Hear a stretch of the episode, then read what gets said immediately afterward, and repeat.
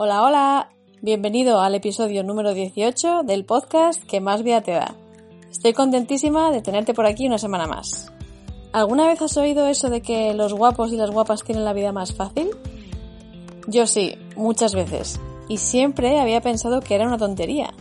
Pensaba que era una tontería hasta hace muy poco, que descubrí que era cierto. Aunque en realidad no son solo los guapos, ahora te contaré. En el episodio de hoy te voy a explicar por qué no te puedes fiar de la primera impresión. Esto es debido a un sesgo cognitivo de nuestra mente, que hace que las personas que son capaces de causar una buena impresión consigan abrir muchas más puertas.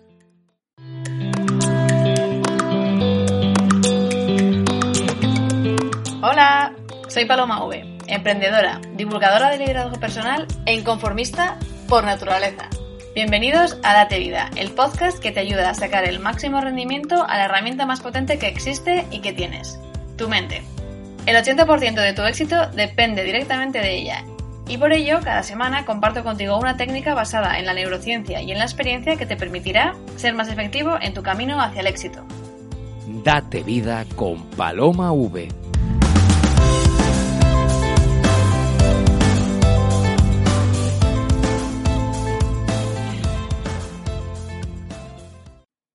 Oscar Wilde decía: nunca hay una segunda oportunidad para causar una buena primera impresión. La primera impresión es importante porque a partir de ella las personas decidimos cómo de grande o pequeño va a ser el esfuerzo que hagamos para avanzar en la relación con esa nueva persona que acabamos de conocer. Una primera impresión positiva lleva a la unión social, a la creación de un vínculo y ganas de saber más de esa nueva persona, mientras que una mala impresión te crea prejuicios sobre cómo es esa persona y te quita las ganas de volver a verla o saber más de ella. Al fin y al cabo, una primera impresión no es otra cosa que una opinión o juicio emitido con muy poquitos datos disponibles. ¿Cuánto tiempo crees que tardamos en emitir este juicio de la primera impresión? La verdad es que los estudios no se ponen de acuerdo. Unos dicen que de dos a tres segundos, otros que siete segundos y otros que veintisiete. Pero lo cierto es que todos coinciden en que tardamos menos de treinta segundos en formar nuestra opinión sobre alguien que acabamos de conocer. Así que la primera impresión es un filtro. Si la primera impresión es buena, te abre una puerta, pero si es negativa, te la cierra. Aunque también hay que decir que es igual de importante que detrás de una primera buena impresión haya fundamento, es decir, que el contenido sea bueno, no solo que el tráiler sea bueno. Una vez leí una historia que me hizo mucha gracia. Trataba sobre un profesor que cada vez que empezaba un semestre y recibía alumnos nuevos, se vestía con americana y corbata. Iba con americana y corbata durante la primera semana de clase. Sus compañeros siempre le hacían algún comentario gracioso. Y él solía responder diciendo: las primeras impresiones cuentan. Él creía que con esa primera impresión se ganaría el respeto de los alumnos. Pero luego, el resto del semestre se dedicaba a vestir de manera más casual, con vaqueros y camisa. Está claro que influye esa primera impresión, pero si el profesor no es bueno, no tiene nada que hacer. Esa primera buena impresión no le va a salvar de un veredicto final negativo. Sin embargo, puede que si la primera impresión no ha sido buena, ni siquiera te den la oportunidad de mostrar lo que hay detrás. Esto es como las películas. Si tú ves el tráiler y no te gusta, no te vas a ver la película entera, seguro. Pues lo mismo pasa con la primera impresión. Por eso es tan importante. ¿Y a ti? ¿Qué tal se te dan las primeras impresiones? ¿Sueles acertar? Yo no sé tú, pero yo soy malísima. Tengo unos cuantos grandes amigos hoy en día que no me gustaron nada el día que los conocí. Seas buena o no en las primeras impresiones, más importante aún es saber si se puede una fiar de sus opiniones de primera impresión. La respuesta a esta pregunta es un rotundo no. Y esto se debe al efecto halo, que es un sesgo cognitivo que consiste en juzgar las cualidades de una persona a partir de nuestra primera impresión. El efecto halo, por así decirlo, distorsiona la realidad. Te pongo un ejemplo para que lo entiendas mejor.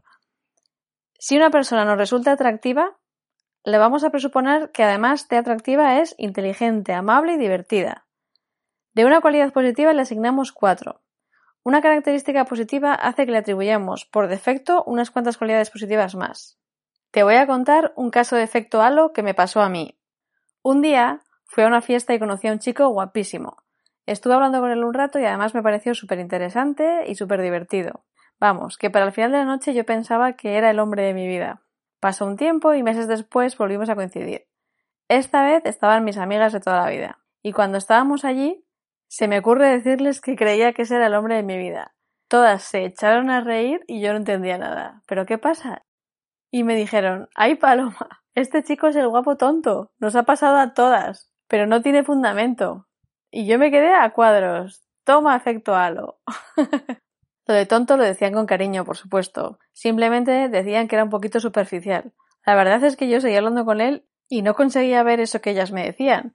Pero lo cierto es que se volvió un cachondeo. Cada vez que estaban ellas delante yo no podía hablar con él porque me daba la risa, ellas estaban haciendo el tonto y al final la cosa se quedó así. Pero es verdad que tú de cinco minutos es muy difícil que te hagas semejante impresión como la que me hice yo. O sea, ahí había un efecto halo seguro. Este sesgo fue identificado por primera vez por Edward Thorndike hace muchísimo tiempo, allá por mil novecientos veinte. Cierto es que se ha encontrado que el atractivo físico es la variable que más evoca este efecto halo. Y puede que sea porque emitimos el juicio de la primera impresión en tan solo treinta segundos. Sin embargo, el efecto halo no solo influye en nuestra percepción de cómo de atractiva o no es una persona. También ocurre cuando conocemos a alguien y le vemos que es muy amable, muy agradable o muy sociable. A estas personas con características positivas le presuponemos también pues inteligencia, que son divertidos, etcétera. Es decir, si la característica predominante que percibes en la primera impresión es positiva, le vas a asignar unas cuantas características positivas más a esa persona por defecto. Mientras que si la característica predominante de la primera impresión es negativa, ocurre lo mismo. Vas a presumir que esa persona no vale para nada. El efecto halo consiste en afirmaciones exageradas o irreales sobre destrezas, capacidades o atributos de una persona o de una circunstancia. El efecto halo es un error asociado a las personas cuando no contamos con datos suficientes y poseemos un alto grado de incertidumbre en nuestros juicios. Vamos, lo que decíamos, que es un sesgo de la mente. Este efecto se da en muchos ámbitos de la vida cotidiana, incluyendo en las aulas y en procesos judiciales. El efecto halo hace que no tomemos siempre buenas decisiones. Provoca que los investigadores rechacen o eviten información relevante para su investigación. Que un banquero dé un préstamo a una persona que no va a poder pagarlo, que la policía identifique sospechosos de manera incorrecta, etcétera. Así que ojo con el efecto halo, porque afecta mucho en nuestras vidas. Veamos ahora con ejemplos claros cómo influye el efecto halo en cada una de las áreas de nuestra vida. ¿Cómo te afecta el efecto halo en el trabajo? El efecto halo influye de muchas maneras en el trabajo. Por ejemplo, los expertos dicen que es una de las cosas que más influye en los ascensos y en las subidas de sueldo, porque los jefes evalúan a sus subordinados en base a una característica principalmente, en lugar de por su rendimiento o su contribución a la empresa. Por ejemplo, el entusiasmo o la actitud positiva de un trabajador puede enmascarar su falta de conocimiento o de capacidad, causando que sus compañeros de trabajo le puntúen muy por encima de lo que deberían, acorde a sus capacidades. El efecto halo también puede tener un impacto en tus ingresos. Un estudio que se publicó en la revista de la Psicología de la Economía encontró que los camareros más atractivos ganaban de media mil doscientos dólares más al año que aquellos camareros que eran menos agraciados. Ahí es nada. Veamos ahora cuál es el impacto del efecto halo en los estudios. Los investigadores David Landy y Harold Siegel realizaron un estudio en mil novecientos setenta y cuatro. En este estudio se mostró a un grupo de estudiantes un texto muy mal escrito, que tenía muchísimas faltas de ortografía. Después, se les enseñó una foto de una mujer y se les comunicó que ella, la chica de la foto, era la autora de los textos. Y por último, se les pidió que evaluaran la calidad del texto en una escala del uno al nueve. Pues bien, lo que se vio es que cuando la foto era de una mujer atractiva, la nota media fue de cinco coma dos. Mientras que cuando la mujer de la foto no era atractiva, la nota media fue de dos coma siete, la mitad. Y cuando se usó una foto neutral, la nota media fue de cuatro coma siete. En principio, nuestra apariencia física no debería influir en nuestras capacidades intelectuales, pero la vista está que para los evaluadores sí que influye. Además, otro estudio vio que los profesores interactúan de manera diferente en función de cómo atractivo o no sea un niño. Y de hecho se vio que los profesores tenían expectativas mayores sobre los niños que consideraban más atractivos. El efecto halo en la justicia. En mil novecientos setenta y cuatro, un investigador llamado Efraín encontró que las personas más atractivas eran sentenciadas a condenas más pequeñas que las personas poco atractivas, incluso cuando ambas habían cometido exactamente el mismo crimen. También observó que el atractivo físico influye en la creencia de que una persona que es atractiva tiene más posibilidades de reinserción en el futuro. Otro estudio, llevado a cabo en mil novecientos cuarenta y uno por Monahan, presentó a un grupo de personas fotos de criminales reales y estas personas tenían que juzgar si habían cometido o no el crimen. Y lo que se encontró es que a las personas que evaluaban les costaba creer que las personas atractivas hubiesen cometido ese crimen. El efecto halo y el marketing. El efecto halo es tan potente que se utiliza en las campañas publicitarias para conseguir que el público valore de forma positiva un producto. Así, cuando tenemos a un famoso promocionando un producto, le atribuimos las características del famoso a ese producto. Y por tanto, si nos gusta esa persona que lo está vendiendo, va a ser mucho más probable que compremos ese producto. Otro ejemplo son los anuncios de restaurantes de comida rápida. En el anuncio nos presentan un restaurante como beneficioso y saludable.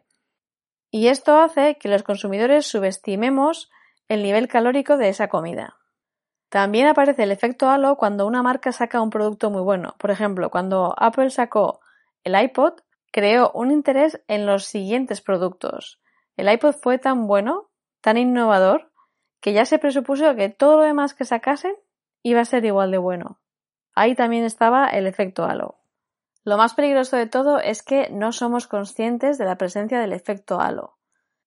En mil novecientos setenta y siete... los psicólogos sociales Richard Nisbett y Timothy Wilson demostraron en un estudio que no somos conscientes de la influencia que tiene el efecto halo en nuestros juicios. Para su investigación, proyectaron a un grupo de participantes un vídeo de un ponente con actitud fría y arisca. Y estos luego tuvieron que valorar los atributos independientes de su comportamiento, como el atractivo físico, la gestualidad y el acento.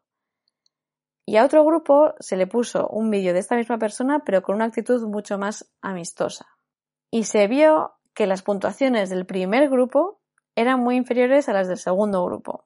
Posteriormente se entrevistó a los participantes y se les planteó la posibilidad de que su afecto o aversión hacia el ponente hubiera afectado sus puntuaciones. Y la mayoría de ellos lo negó y afirmó que su juicio había sido independiente. Vamos, que no somos conscientes del efecto halo. Así que ya sabes, sea buena o mala, no te puedes fiar de la primera impresión. Debes hacer un esfuerzo por conocer un poquito más a cada persona, porque te puede sorprender para bien o para mal. No porque ahora seas consciente de que existe el efecto halo, va a dejar de aparecer. Así que estate bien atento. En el episodio de la semana que viene te voy a contar los tres errores que cometes que hacen que no estés causando tú una buena impresión. Ahora que sabes lo importante que es la primera impresión, no te lo puedes perder. Este episodio llega a su fin. Espero que te haya gustado y si es así, me encantaría que lo compartieras con personas que creas que les puede interesar y que les puede servir y ser útil. Ya sabes que estamos empezando y toda ayuda es poca. Si aún no te has suscrito al podcast, no te olvides de hacerlo para no perderte ningún episodio y para ello puedes meterte en la página web que es date guion medio vida punto com. Ahí te puedes registrar para que te mande las novedades cada semana y también podrás encontrar todos los enlaces a las plataformas de escucha del podcast, que son Spotify, Acast, Ebooks y iTunes. Y si aún no nos sigues en redes sociales, pues ¿a qué estás esperando? Me puedes encontrar como arroba date mucha vida en Facebook y como paloma barra baja v, escrito u v e, en Instagram. Ahí se publican cosas un poco diferentes, eh, pero que, que complementan todo lo que hablamos aquí en el podcast. Así que nada, un millón de gracias por acompañarme hoy y te espero la semana que viene. Y ya sabes, a darte mucha vida. ¡Un abrazo!